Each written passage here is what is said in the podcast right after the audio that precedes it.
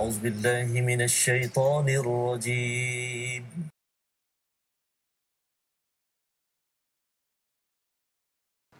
أعوذ بالله من الشيطان الرجيم. بسم الله الرحمن الرحيم. الحمد لله رب العالمين. الرحمن الرحيم. مالك يوم الدين. إياك نعبد وإياك نستعين. اهدنا الصراط المستقيم. صراط الذين أنعمت عليهم غير المغضوب عليهم ولا الضالين.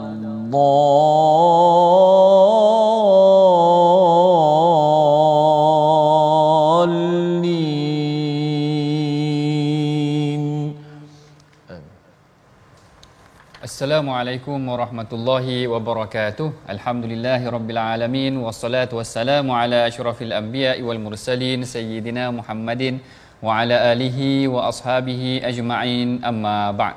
Apa khabar tuan-puan, ibu ayah, para penonton yang dirahmati Allah sekalian? Mudah-mudahan Allah Taala mengurniakan keberkatan, kerahmatannya kepada kita pada hari ini dengan kita meneruskan pengajian kita dalam rancangan My Quran Time meneroka bertadabur tentang isi kandung daripada ayat-ayat Al-Quran. Hari ini seperti biasa insya-Allah tuan-puan kita akan meneruskan lagi sesi ulang kaji kita bermula daripada halaman 566 hingga ke halaman 571 yang mana yang mana ianya akan uh, merangkumi beberapa surah yang lain iaitu seperti surah Al-Qalam, surah Al-Haqqah, suratul Ma'arij dan juga surah Nuh. Maknanya kita cover banyak surah hari ini tuan-puan dan seperti biasa bagi memulakan pengajian kita, mari sama-sama kita bacakan dahulu doa ringkas Subhanaka la ilma lana illa ma 'allamtana innaka antal alimul hakim. Rabbi zidni ilma. Mudah-mudahan Allah Taala menambah ilmu kita pada hari ini insya-Allah dan seperti biasa bersama dengan kita qari kita yang tidak asing lagi juara tilawah al-Quran kita yang terulung iaitu Syekh Ustaz Tirmizi kita. Apa khabar Ustaz? Dapat gelar Syekh ya? Syekh dia. Alhamdulillah. Alhamdulillah sihat Ustaz. Eh? Masya Allah. Ceria Ustaz kita pada hari ini. Dan seperti biasa dalam sesi ulang kaji, kita akan ada tetamu kita yang akan kita jadikan rujukan. Pakar rujuk kita dalam meneroka isi kandung Al-Quran. Tidak lain tidak bukan Ustaz Syari Abdul Rahman. Apa khabar Ustaz? Sihat Alhamdulillah. Alhamdulillah. Nampak ceria juga kedua-dua Ustaz pada hari Terima ini. kasih. Terima kasih.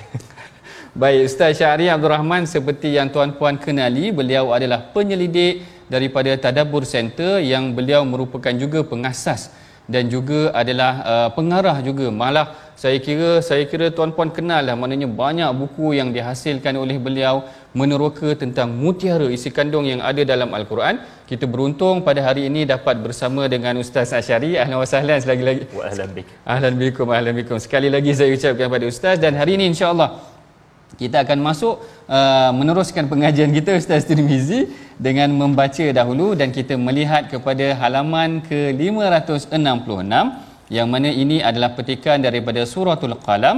Uh, kita ambil ayat yang ke-48 untuk kita bertadabbur tentang isi kandung yang kita akan lalui selepas daripada ini insya-Allah. Silakan Ustaz Tirmizi kita.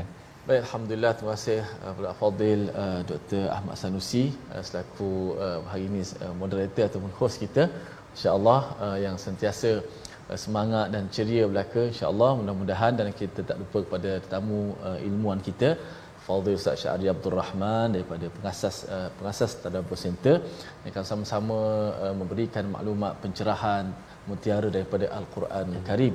Dan ayat pertama akan sama-sama kita uh, menekuninya ayat 48 uh, surah uh, akhir daripada surah Al-Qalam Ha, banyak uh, dimulakan perkataan fasbir dalam Quran uh, mungkin saya kira banyak perkataan fasbir uh, disuruh uh, ke, kepada kita ataupun kepada Nabi SAW untuk bersabar dan kenapa uh, banyak perkataan uh, sabar ni insya-Allah Ustaz Syahri akan beri pencerahan kepada kita semua.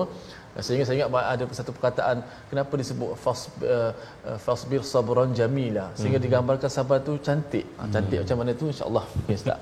Boleh terangkan insya-Allah. Kita baca dahulu ayat 48 auzubillahi minasyaitonir بسم الله الرحمن الرحيم فاصبر لحكم ربك فاصبر لحكم ربك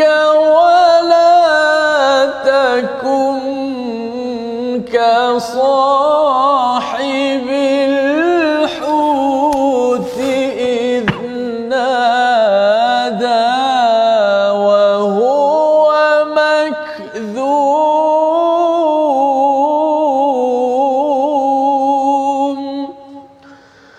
ولا تكن كصاحب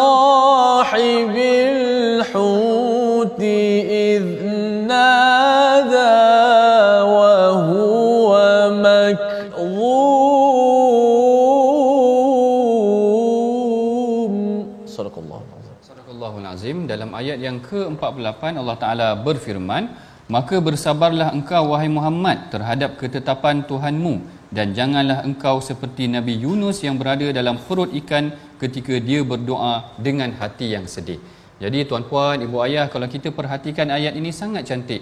Allah Taala mendidik Rasulullah agar bersabar atas ujian ketika mana menghadapi dakwah dan uh, kepada kaumnya. Dan di sini Allah Taala tampilkan kisah Nabi Yunus. Ha sini saya nak tanya Ustaz Asy'ari. Syari kita, kenapa Allah Taala tampilkan datangkan kisah Nabi Yunus dalam kes supaya bersabar ketika ini dan bila Nabi Yunus ni dikatakan wala takun ka sahibil hud jangan jadi seperti Nabi Yunus ha, nampak macam yang ini nak nak nak nak meletakkan Nabi Yunus ni satu teguran ke atau macam mana apa pandangan Ustaz Syan silakan Terima kasih Dr. Ahmad Sanusi uh, yang saya hormati. Uh, seterusnya Ustaz Termizi selaku qori. Seterusnya seluruh para penonton setia My Quran Time. Assalamualaikum warahmatullahi wabarakatuh. Alhamdulillahirabbil alamin. Wassalatu wassalamu ala Rasulillah wa ala alihi wa sahbihi wa barik wa sallim. Allah Subhanahu wa taala mendidik nabi untuk belajar sesuatu daripada sahib al-hut kita takkan jumpa gelaran Nabi Yunus ni doktor uh, dengan sahib al-hut kecuali dalam surah al-qalam. Di tempat lain Allah bagi gelaran the nun pemilik nun di sini Allah beri gelaran yang menunjukkan takrim kepada Nabi Yunus. Kerana sahib ini artinya owner pemilik ikan jadi uh, Allah jadikan ikan yang kita tahu uh, menelan ataupun mengambil Nabi Yunus untuk menerima arahan daripada Nabi Yunus. Artinya kalau Nabi Yunus itu mahukan keselamatan maka selamatlah uh, baginda di dalam perut ikan tersebut. Bahkan para ulama ada menyatakan bila Al-Quran sebut faltaqama al-hut artinya ikan itu tidak menelan dia hanya tahan dalam mulut. Dia hanya tahan dalam mulut dan Allah jadikan ikan ini tidak buka mulut. Kalau buka mulut habislah Nabi Yunus dengan air laut masuk tertelan masuk ke dalam perut. Rupa-rupanya penyebutan ikan di sini mengajar kita sesuatu tentang uh, buka mulutmu bila perlu jangan buka mulut bila tidak perlu. Kerana Nabi Yunus ini Allah Taala telah sebut di dalam uh, surah uh, As-Saffat baginda marah kepada kaumnya. Kerana kaumnya marah kepada baginda. Sebab kita tahu cerita Nabi Yunus uh, baginda berdakwah tetapi hilang kesabaran. Sebab itu ayat ini fasbir li hukmi rabbik. Wahai nabi sallallahu alaihi wasallam sabar tunggu hukum Tuhan. Hukum di sini ditafsirkan sebagai perintah ataupun izin untuk meninggalkan kaum kamu So selagi aku tidak benarkan kamu meninggalkan kaum kamu walau benci macam mana sekalipun dan Nabi tidak pernah membenci tetapi walau tertekan macam mana pun di Makkah jangan terfikir untuk check out Jangan terfikir untuk keluar daripada Mekah atas nama alah ada banyak tempat lain lagi boleh terima saya punya dakwah ni. Hmm. Kalau kat sini orang tolak saya, saya pergi channel lain. Hmm. Saya pergi tempat lain. Kenapa kita nak terus kekal di sini sedangkan kat sini orang tentang kita, orang lawan kita. Lalu Allah kata sabar. Eh, sabar. Sabar. Jangan terikut-ikut apa yang pernah terfikir di fikiran Nabi Yunus iaitu baginda telah meninggalkan kaumnya tanpa menunggu hukum Tuhan, tanpa menunggu izin Tuhan, tanpa menunggu perintah Allah. Lalu kita dapati surah ini namanya Al-Qalam kerana rupa-rupanya Al-Qalam itu sendiri wama yasturun ada kaitan dengan catatan di Lauh Mahfuz. Allah telah menetapkan ya ketentuan tertentu. Contoh jangan keluar daripada Makkah selagi belum capai tarikhnya. Lalu ini semua adalah apa yang tertulis yang ada hikmah. Jadi Nabi menerusi ayat ini dididik oleh Allah Taala agar bersangka baik uh, apabila tidak kamu capai apa yang kamu nak dan jangan sekali-kali mengulang apa yang pernah berlaku kepada Nabi Yunus iaitu marah kepada kaumnya sehingga kan meninggalkan kaumnya. Begitulah serba sedikit Dr. Uh, Masya Sanusi. Allah, Masya Allah. Saya kira ini satu huraian yang sangat menarik. Bagaimana sebenarnya tuan-puan, ibu ayah perkataan sahibil hud ini sebenarnya adalah satu kemuliaan buat Nabi Yunus sendiri dan Allah Taala mengajak kita maknanya menjadikan kisah Nabi Yunus ini sebagai satu pengajaran. Cuma saya ada satu soalan tambahan sedikit. Soalan tambahan uh, biasanya satu halaman kita baca satu ayat saja. Jadi dalam di bawah tu ada sedikit surah Al-Haqqah. Saya hmm. tertanya-tanya ah, kenapa Allah Taala ulang Haqqah ni tiga kali. Walaupun hmm. nanti mungkin kita masuk Al-Qari'ah, Mal-Qari'ah ada Betul? juga ulangannya tiga kali. Jadi kat sini kita tertanya-tanya kenapa Allah Taala ulang Al-Haqqah, Mal-Haqqah? Kenapa diulang tiga kali perkataan Al-Haqqah pada permulaan surah Al-Haqqah ini dalam halaman yang ke-56? Apa pandangan ustaz? Terima kasih Dr. Sanusi, Ustaz Termizi. Uh, kekadang uh, orang Arab ini dia akan tercengang rasa ajaib bila sesuatu ucapan tak cukup syarat. Contohnya, okey, saya duduk di sini tiba-tiba senyap. So kita tertanya-tanya kenapa dia nak cakap apa sebenarnya? Tergantung. Tergantung. Dia dia lebih lebih lebih orang tertanya-tanya contohnya keputusan pilihan raya umum ini telah dimenangi. Wah, tu tiba-tiba blackout. Jadi orang jadi apa hal kan? Jadi ayat satu adalah mubtada tak ada khabar. Hmm. Ayat dua mubtada tak ada khabar. Jadi ini adalah satu fenomena kebahasaan yang menimbulkan uh, satu keajaiban menyebabkan orang kena stay nak dengar dia nak cakap apa sebenarnya al-haqqah ja'at contohnya. Barulah penuh ayat tu. Tetapi bila tergantung begitu kerana ini uslub Allah Taala pada menarik perhatian orang apa yang akan disampaikan selepas itu. Kerana manusia jarang memberi perhatian kepada hari pembalasan kerana manusia uh, memberi perhatian kepada perkara lain dan bukannya membuat bekalan kepada hari kiamat hari al-haqqah yang berasal daripada haqqun realiti yang benar-benar akan terjadi. Lalu uslub Allah Ta'ala pun adalah bersifat menarik perhatian dan diulang-ulang sebanyak tiga kali. Seperti yang Ustaz uh, Sanusi sebutkan tadi Al-Qari'ah. Kerana memang sifat pelupa diingatkan berkali-kali. Kan turun makan. Anak kita tak sambut pun. Turun makan. Bila tiga kali baru kita dilihat serius oleh anak kita. Baru kena dan terpaksa turun makan. Jadi ini antara hikmah Allah menyebut sehingga tiga kali surah yang amat penting dan bila penting ini Allah ulang tiga kali khususnya dalam sajak-sajak yang menyentuh hari pembalasan hari kiamat Masya Allah, terima kasih Ustaz uh, Syari kita atas penjelasan yang saya kira agak keras ataupun agak pengulangannya agak jelas di situ. Bagaimana keras itu sampai ulang tiga kali. Hmm. kalau panggil anak tu sekali dia tak dengar lagi. Kalau panggil tiga kali itu ah maknanya keraslah tu. Hmm. teguran ataupun hmm. nak nak nak memberikan perhatian terhadap apa yang ingin disampaikan. Seterusnya tuan-puan ibu ayah kita akan melihat pula kepada halaman yang ke-567 yang mana kita masih lagi berada di dalam surah al-haqqah kita melihat pada penghujung ayat di bawah sekali daripada halaman tersebut ayat yang ke-34 sebenarnya tapi mungkin Ustaz Tirmizi boleh bacakan sekali ayat yang ke-33 iaitu ada dua kenyataan daripada Allah Taala mengenai tentang mengapa orang-orang kafir ini ataupun orang-orang yang tidak beriman ini dimasukkan ke dalam neraka kenapa mereka diberikan balasan sedemikian kita persilakan Ustaz Tirmizi untuk membacakan ayat yang ke-33 dan 34 insya-Allah. A'udzubillahi minasyaitanir rajim. Innahu kana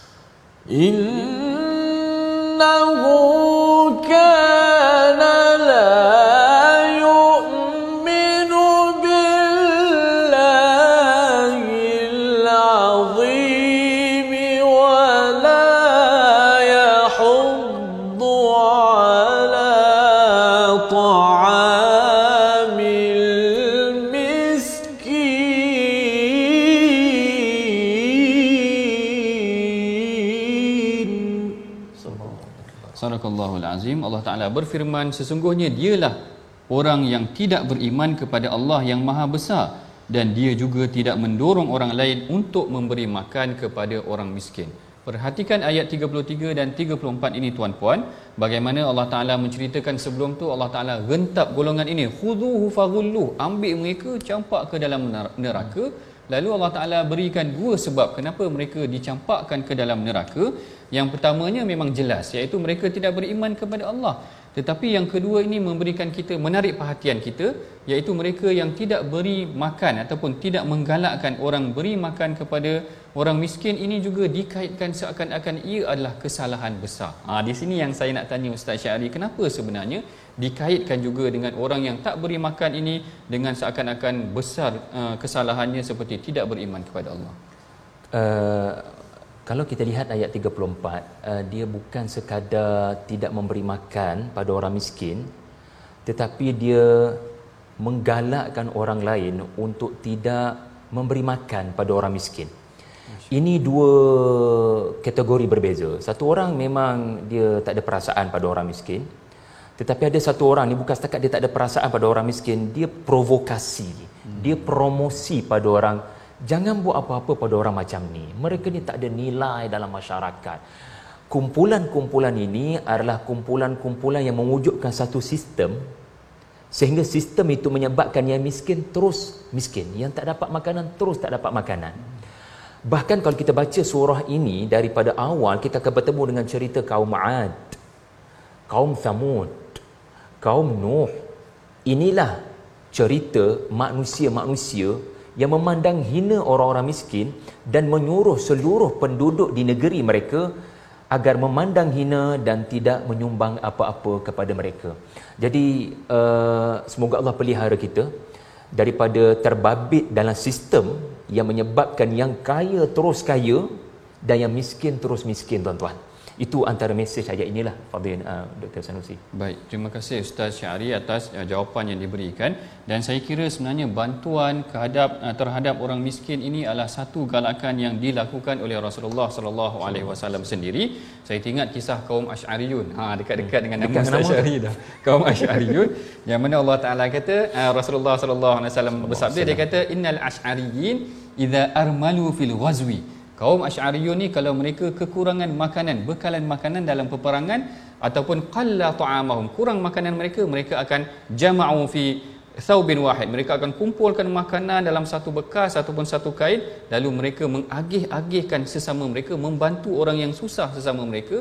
Lalu Rasulullah puji, Rasulullah kata fahum minni wa ana minhum. Allahu akbar. Satu hmm. kemuliaan Bukan senang Rasulullah anggap dia sebahagian daripada kita, kita sebahagian daripada mereka seakan-akan mereka tu ahli keluarga Rasulullah. Rasulullah memuji kaum Asy'ariyun ini kerana mereka membantu sesama mereka. Sikap golongan yang kafir ini tadi mereka bukan saja tidak membantu golongan yang susah, bahkan tidak menggalakkan orang-orang lain untuk membantu orang yang susah. Hari ini tuan-puan daripada dua halaman ini kita dapat dua pengajaran yang penting. Tiga sekurang-kurangnya. Yang pertama tadi mengenai tentang sabar, sikap sabar dan mencontohi Nabi Yunus itu tadi bagaimana kesabaran Nabi Yunus dalam menghadapi segala ujian. Kemudian yang kedua kita sering diperingatkan tentang sesuatu kebenaran kalau perlu diulang-ulangilah beberapa kali dan yang ketiganya mengenai tentang galakkan menyantuni bahkan memberikan perhatian kepada golongan yang miskin. Kerana ini adalah satu perkara yang dituntut di dalam agama. Bahkan Rasulullah sendiri berdoa ataupun bersama banyak bersama dengan golongan yang miskin. Insyaallah kita akan masuk uh, seterusnya kepada halaman yang ke-568 iaitu kita akan melihat kepada ayat yang agak menarik juga mengenai tentang keadaan ataupun uh, berlakunya nanti pada hari kiamat yang akan berlaku iaitu kita melihat pada ayat yang keempat daripada halaman 568 suratul ma'arij ayat yang keempat yang akan dibacakan oleh Ustaz Tirmizi kita. Silakan Ustaz. InsyaAllah saya akan baca ayat keempat Tapi saya akan sama saya lagi Ayat kelima Ah, boleh, saya, boleh. Saya tu tak, tak apa ni Tadi saya tanya di awal tadi Ada fasbis sabrun jamila Ada kat di situ rupanya. Ah, Rupanya kat sini insyaAllah Rugi Ah, tak Ustaz baca. Syafiq akan curahkan Empat dan lima eh Okey Auzubillah minasyaitanir تعرج الملائكة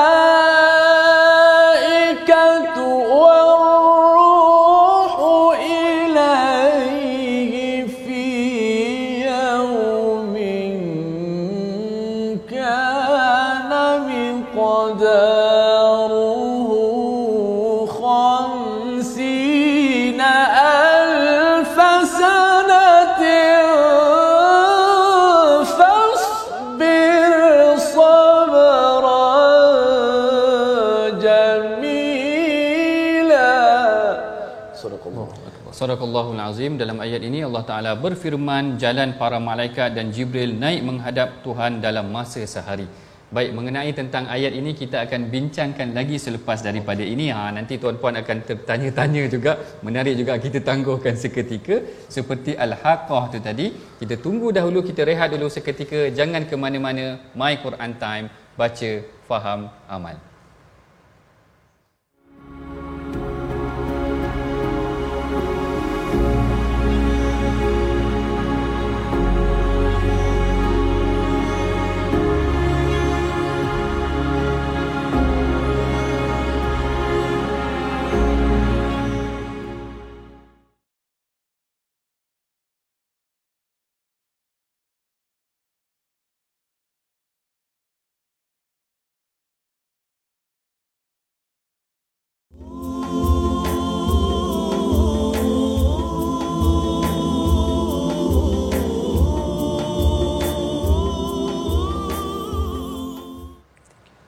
Bertemu kita lagi dalam episod kali ini iaitu kita membincangkan ulang kaji kita daripada halaman 566 hingga ke halaman 571. Ha, tadi kita dah berehat seketika tuan-puan. Kita buat sengaja, sengaja direhatkan seketika supaya tuan-puan terkejut kejap itu kemudian kita sambunglah balik perbincangan kita iaitu daripada suratul ma'arij yang mana dibacakan tadi oleh Ustaz Tirmizi Ali kita ayat yang keempat hingga ayat yang kelima Allah Ta'ala berfirman saya bacakan daripada ayat yang ketiga dari Allah yang menguasai tempat-tempat turun naik jalan para malaikat dan Jibril naik menghadap Tuhan dalam sehari seperti 50 ribu tahun bagi orang yang berdosa kerana banyak hitungan hisap maka bersabarlah engkau wahai Muhammad dengan kesabaran yang baik.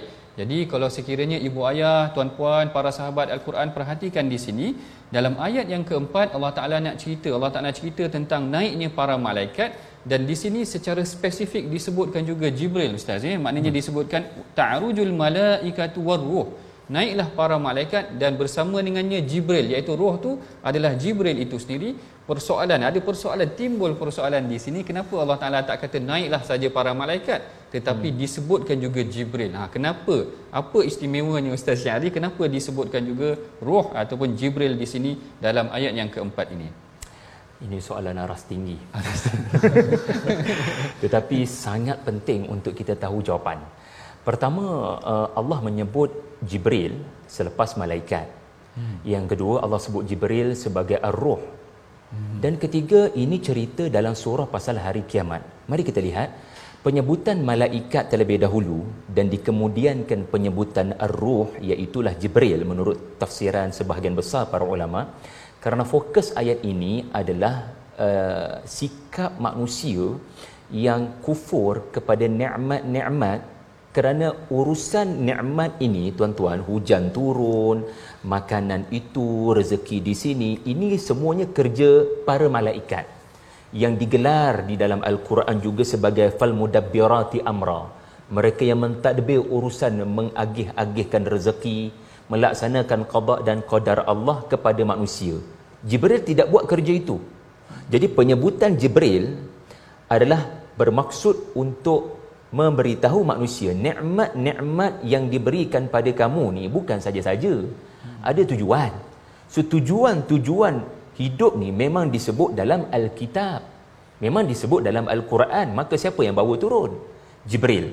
Jadi kesimpulannya ayat ini nak menceritakan tentang hari kiamat adalah hari di mana segala catatan akan dibentangkan yang mana pencatat-pencatat ini adalah para malaikat bukan Jibril. Dan apa yang akan dicatat adalah respon-respon manusia kepada nikmat nikmat yang malaikat doa tu. So adakah manusia ni telah respon pada nikmat ini dengan sifat syukur kerana Allah mahu manusia menerima nikmat ini dengan syukur dan syukur itu disebut dalam apa tujuan hidup ni disebut dalam apa, disebut dalam kitab, disebut dalam Quran. Siapa yang bawa turun? Malaikat. Ya, malaikat Jibril maksud saya. So Jibril disebut ar-ruh juga adalah kerana uh, Allah Taala nak menunjukkan bila al-Quran diturunkan oleh Jibril ia seharusnya menyentuh rohani kita. Bukan hanya meniti di dalam lidah kita sahaja atau sekadar dibaca sahaja ia mesti menyentuh kalbu dan menyentuh rohani mencetuskan perubahan. Itulah serba sedikit uh, Dr. Ahmad Sanusi tentang roh itu. Baik, ini satu huraian yang menarik yang mungkin tuan-puan pernah dengar ataupun tidak. Yang mana kalau tak silap saya nanti dalam surah Allahumma salli ala Sayyidina Muhammad mengenai tentang Lailatul Qadar juga. Mm-hmm. Apa? Tanazzalul malaikatu waruh juga. Ha, maknanya dah ada pengulangan dua kali. Sangat menarik kenapa Allah Taala sebutkan secara spesifik mengenai tentang Jibril itu sendiri di sini dengan peranan dia dan juga dia antara kemuliaan juga barangkali diberikan oleh Allah Taala secara spesifik disebutkan juga di sini. Dan di sini ayat ini menceritakan tentang keadaan hari kiamat, tentang azab yang pasti akan berlaku. Kemudian dalam halaman yang ke-11, sekiranya tuan-puan perhatikan pada halaman ke-569, Allah Taala menceritakan tentang sikap-sikap manusia yang membawa mereka kepada Uh, kebaikan ataupun azab nanti pada hari akhirat maka salah satu sifat yang Allah Taala sebut juga di dalam al-Quran adalah seperti ayat yang ke-19 sekiranya tuan-puan ada bersama dengan tuan-puan mushaf dan uh, mushaf yang ada mari sama-sama kita bacakan dahulu ayat yang ke-19 hingga ayat yang ke-21 supaya kita dapat sama-sama bertadabbur ataupun menghayati. Bukan sekadar ustaz Tirmizi sahaja yang baca tetapi kita sama-sama dan kita bertadabbur memerhatikan apakah isi kandung pengajaran yang kita boleh perolehi daripada ayat yang ke-19 ini insya-Allah. Silakan ustaz Tirmizi kita. Baik. Auzubillahi minasyaitanir innal insana khuliqa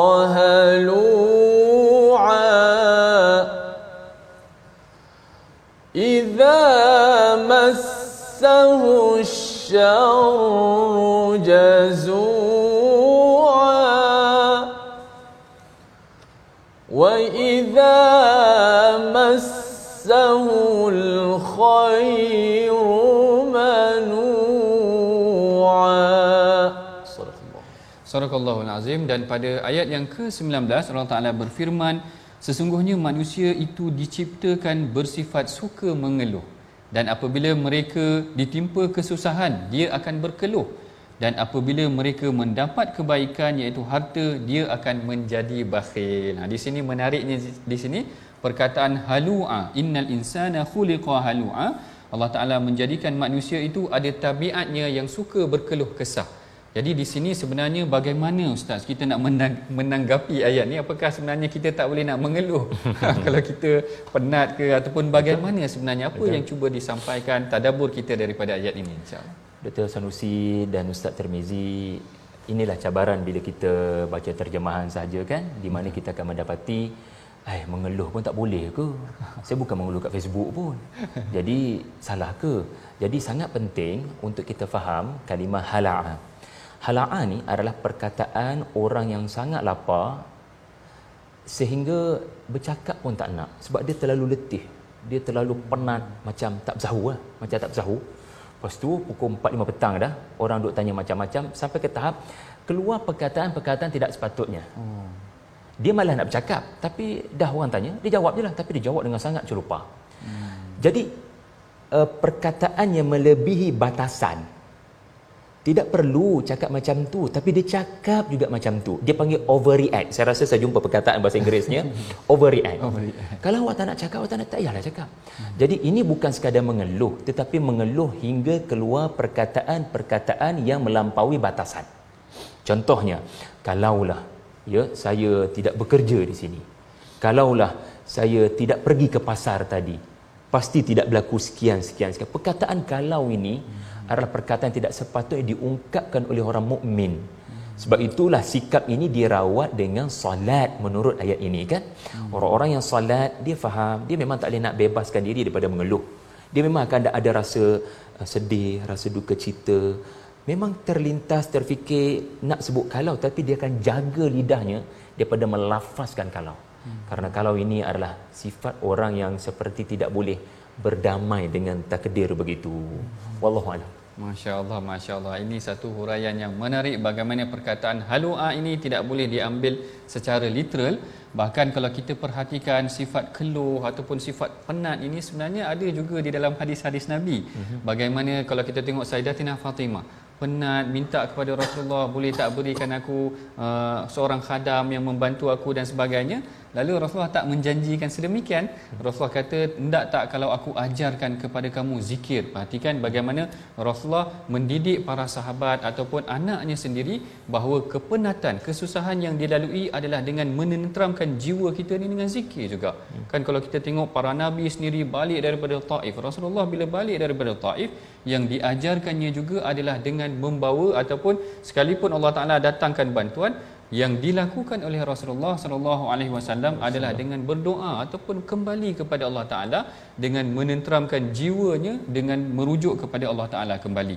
Saya kira sebenarnya Nabi Yunus itu juga kalau dalam keadaan kesedihan yang dirundungi Betul. kerana kaum dia memberikan tekanan dan sebagainya akhirnya zikir yang utama yang menenteramkan jiwanya adalah la ilaha illa anta. Sehingga zikir tersebut dipuji oleh Rasulullah sallallahu alaihi wasallam. Tidak ada zikir bayangkan macam mana Rasulullah memuji zikir Nabi Yunus itu tadi mengangkat kedudukan Nabi Yunus seperti mana yang disebutkan dalam hadis. Jadi kita boleh perhatikan di sini keluh kesah dalam kepenatan kita dalam kesukaran kita boleh kita lakukan tetapi dengan dibimbing tengok tadi Allah Taala kata illal musallin. Maknanya uh, zikir ataupun keluh kesah itu akan berlaku walaupun manusia itu dalam keadaan yang mungkin dia baik dia akan rasa penat juga abang kali ustaz ya maknanya tapi Allah Taala bimbing dia dia tidak akan berlaku kalau orang tu orang yang orang yang solat ini maknanya jiwanya sentiasa terikat dengan Allah. Hmm. mudah-mudahan keluh kesah dia tu akan dibimbing dengan salat ataupun dengan zikir. Ini yang mungkin kita boleh bertadabbur mengambil pengajaran juga daripada ayat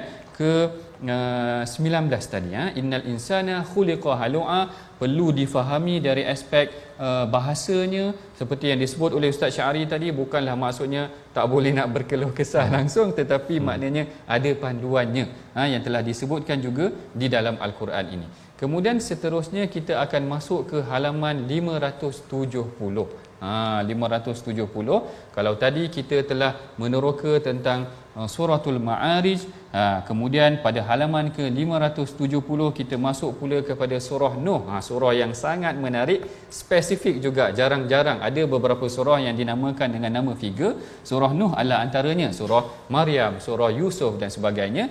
Ini hmm. antara pengajaran yang menarik juga kita belajar daripada sikap ataupun kaedah dakwah Nabi Yunus yang mana kalau kita perhatikan ibu ayah tuan puan ha, dalam ayat yang ke 8 dan ke 9 ada diceritakan di sini mengenai tentang kaedah dakwah dia. Ha, kaedah dakwah Nabi Nabi Nuh ini tadi. Mari sama-sama sebelum tu kita bacakan dahulu ayat yang ke-8 uh, dan ayat yang ke-9 lah daripada surah Nuh ini. Uh, mudah-mudahan kita boleh mengamalkan bagaimana kaedah dakwah yang dilaksanakan oleh Nabi Nuh itu sendiri. Silakan Ustaz. Auzubillahi minasyaitanir ثم إني دعوتهم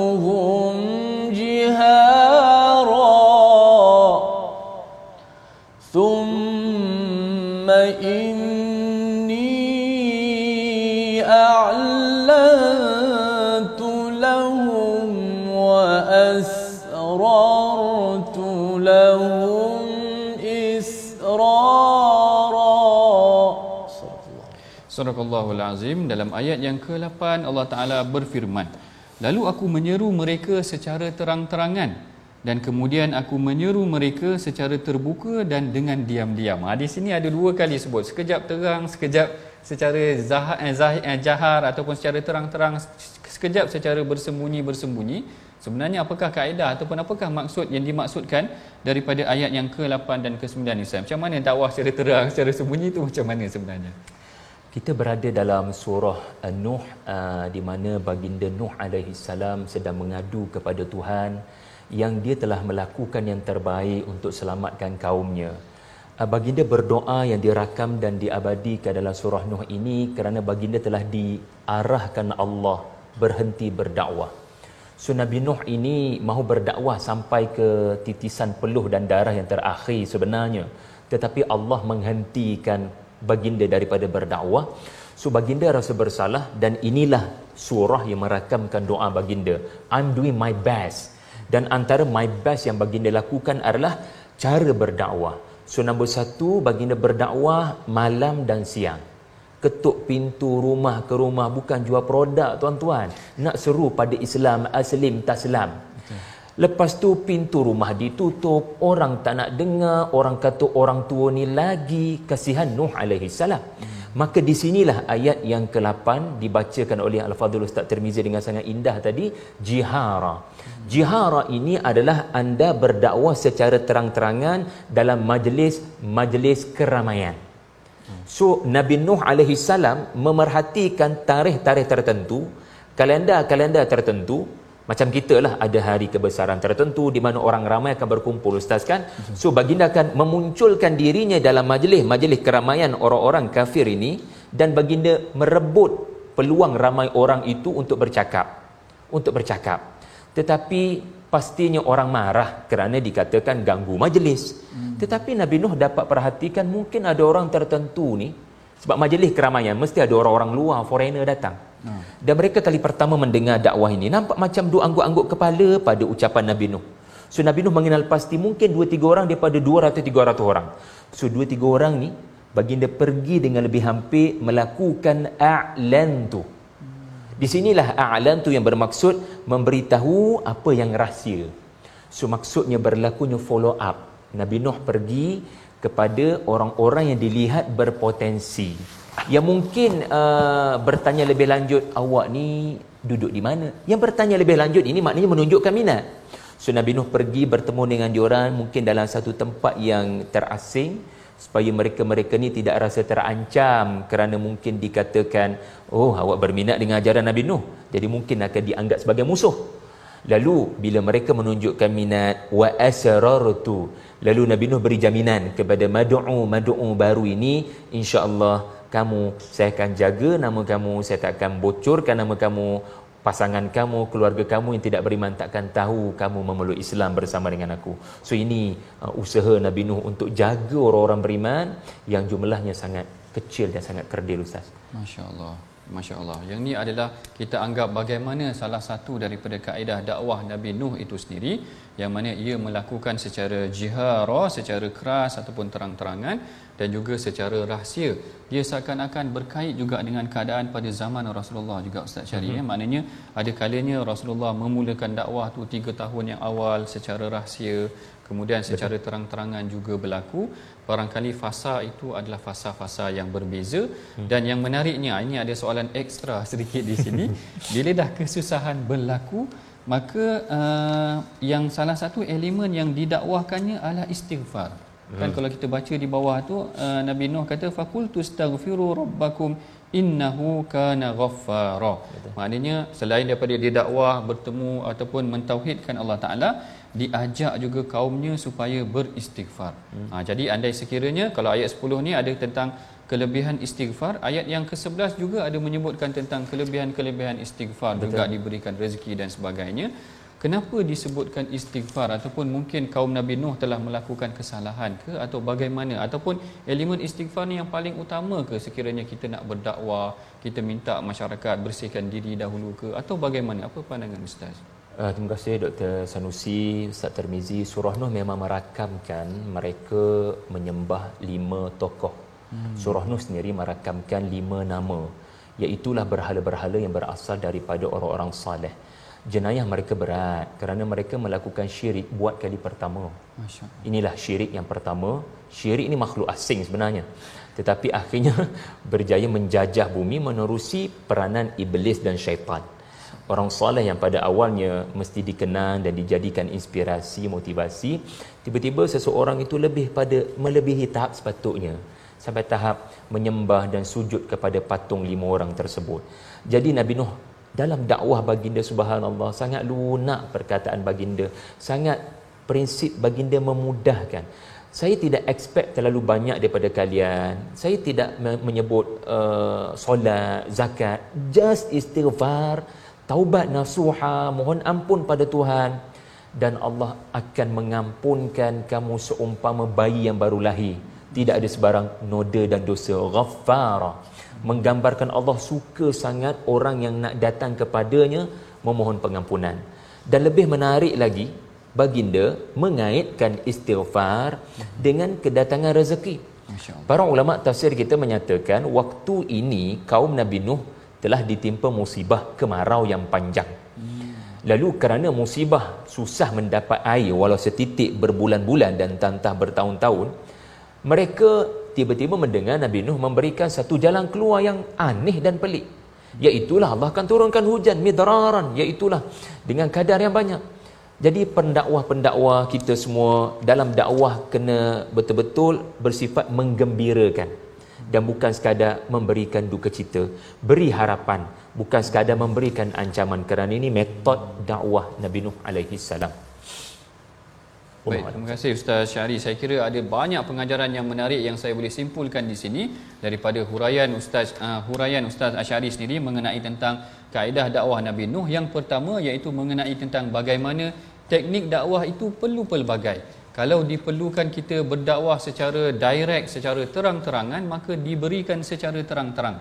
Kalau perlu dicakapkan secara rahsia, maka dicakapkan secara rahsia ataupun disampaikan secara sembunyi-sembunyi. Kerana manusia itu keadaannya, situasinya berbeza-beza. Ada yang boleh terima secara direct, ada yang sukar ataupun mungkin dia hanya menerima dakwah yang dilakukan secara lembut saja. Kita perhatikan bagaimana Rasulullah sallallahu alaihi wasallam sendiri membimbing para sahabat dengan kaedah yang berbeza. Ada yang diberi teguran yang keras, Inna fika mri'in jahiliyah. Rasulullah kata dalam jiwa kau ni masih ada sakit baki jahiliyah. Allah kalau kita dengar sakit hati juga okay. mungkin terasa juga kerana teguran Rasulullah beri keras. Ada kalinya Rasulullah beri dengan teguran yang lembut dan sebagainya. Ini kaedah-kaedah dakwah yang perlu dikuasai. Yang keduanya Ustaz Syari juga memperingatkan kita tentang fakultus astaghfiru, tentang istighfar. Walaupun jalannya agak aneh yang dianggap oleh penduduk kaum Nabi Nuh itu sendiri, tetapi itulah jalan yang disampaikan untuk mendekatkan diri kita dengan Allah, kita kembali dengan menyucikan diri kita. Allah Taala menjanjikan satu jalan penyelesaian yang kita tak sangka-sangka. Nabi Nuh kata akan diturunkan kepada kamu rezeki, hujan lebat dan sebagainya ini adalah salah satu daripada pengajaran yang perlu kita ataupun pelajaran yang boleh kita pelajari dengan beristighfar Allah Taala boleh melapangkan kesukaran kita. Ha ini juga tuan-puan oleh itu perbanyakkan beristighfar kerana saya pun bawa perasan pada penghujung surah ini juga ditutup dengan doa Nabi Nuh agar kita dikurniakan keampunan. Nabi Nuh kata rabbighfirli wali walidayya Ya Allah ya Tuhanku ampunkan dosa aku, ampunkan dosa ibu ayah aku. Dia sendiri menjadikan dirinya sebagai contoh. Inilah dia pengajaran daripada ayat yang kita pelajari dalam sesi ulang kaji ini daripada halaman 566 hingga 571 dan bagi memberkati pengajian kita pada hari ini saya persilakan Ustaz Syari kita untuk memimpin bacaan doa insya-Allah. Terima kasih Ustaz Sanusi, Ustaz Termizi. Bismillahirrahmanirrahim. Alhamdulillahirabbil والصلاة والسلام على رسول الله وعلى آله وصحبه وبارك وسلم آه. اللهم اهدنا واهد بنا واهد الناس جميعا واجعلنا سببا لمن اهتدى آه. اللهم ارحمنا بالقرآن واجعله لنا إماما ونورا وهدى ورحمة آه. اللهم اجعلنا من الذين يستمعون القول فيتبعون أحسنه Ya Allah ya Tuhan kami jadikanlah apa yang telah kami dengar daripada peringatan-peringatan Al-Quran dapat kami amalkan dalam kehidupan dan kami dapat beristiqamah sehinggalah kepada detik terakhir kami hidup di atas muka bumi kekalkanlah kami dengan nikmat istiqamah dengan ajaran al-Quran kalammu dan sunnah nabimu. Rabbana atina min ladunka rahmah wa hayyi lana min amrina rashada. Rabbana zidna ilman warzuqna fahma wa la tuzigh qulubina ba'da idh hadaytana wa hab lana min ladunka rahmah innaka antal wahhab ربنا آتنا في الدنيا حسنة وفي الآخرة حسنة وقنا عذاب النار. وقنا عذاب النار وقنا عذاب النار. وأدخلنا الجنة مع الأبرار برحمتك يا أرحم الراحمين. وصلى الله على محمد وعلى آله وصحبه وبارك وسلم. والحمد لله رب العالمين. آمين. Alhamdulillah, betul lah apa nama ni yang telah disampaikan oleh Fadil Ustaz Syahri Abdul Rahman mudah-mudahan dapat sama-sama kita amalkan dalam kehidupan kita. Terima kasih sekali lagi diucapkan kepada Ustaz. Ha, doktor, insya-Allah uh, kita mengajak semua untuk sama-sama kita menyumbang dalam tabung gerakan Al-Quran. Moga-moga memberi manfaat kepada ummah dan jangan lupa saksikan ulangan My Quran Time malam ini dan esok pagi. Mudah-mudahan kita sentiasa mencari kebahagiaan dengan Al-Quran. Assalamualaikum warahmatullahi wabarakatuh.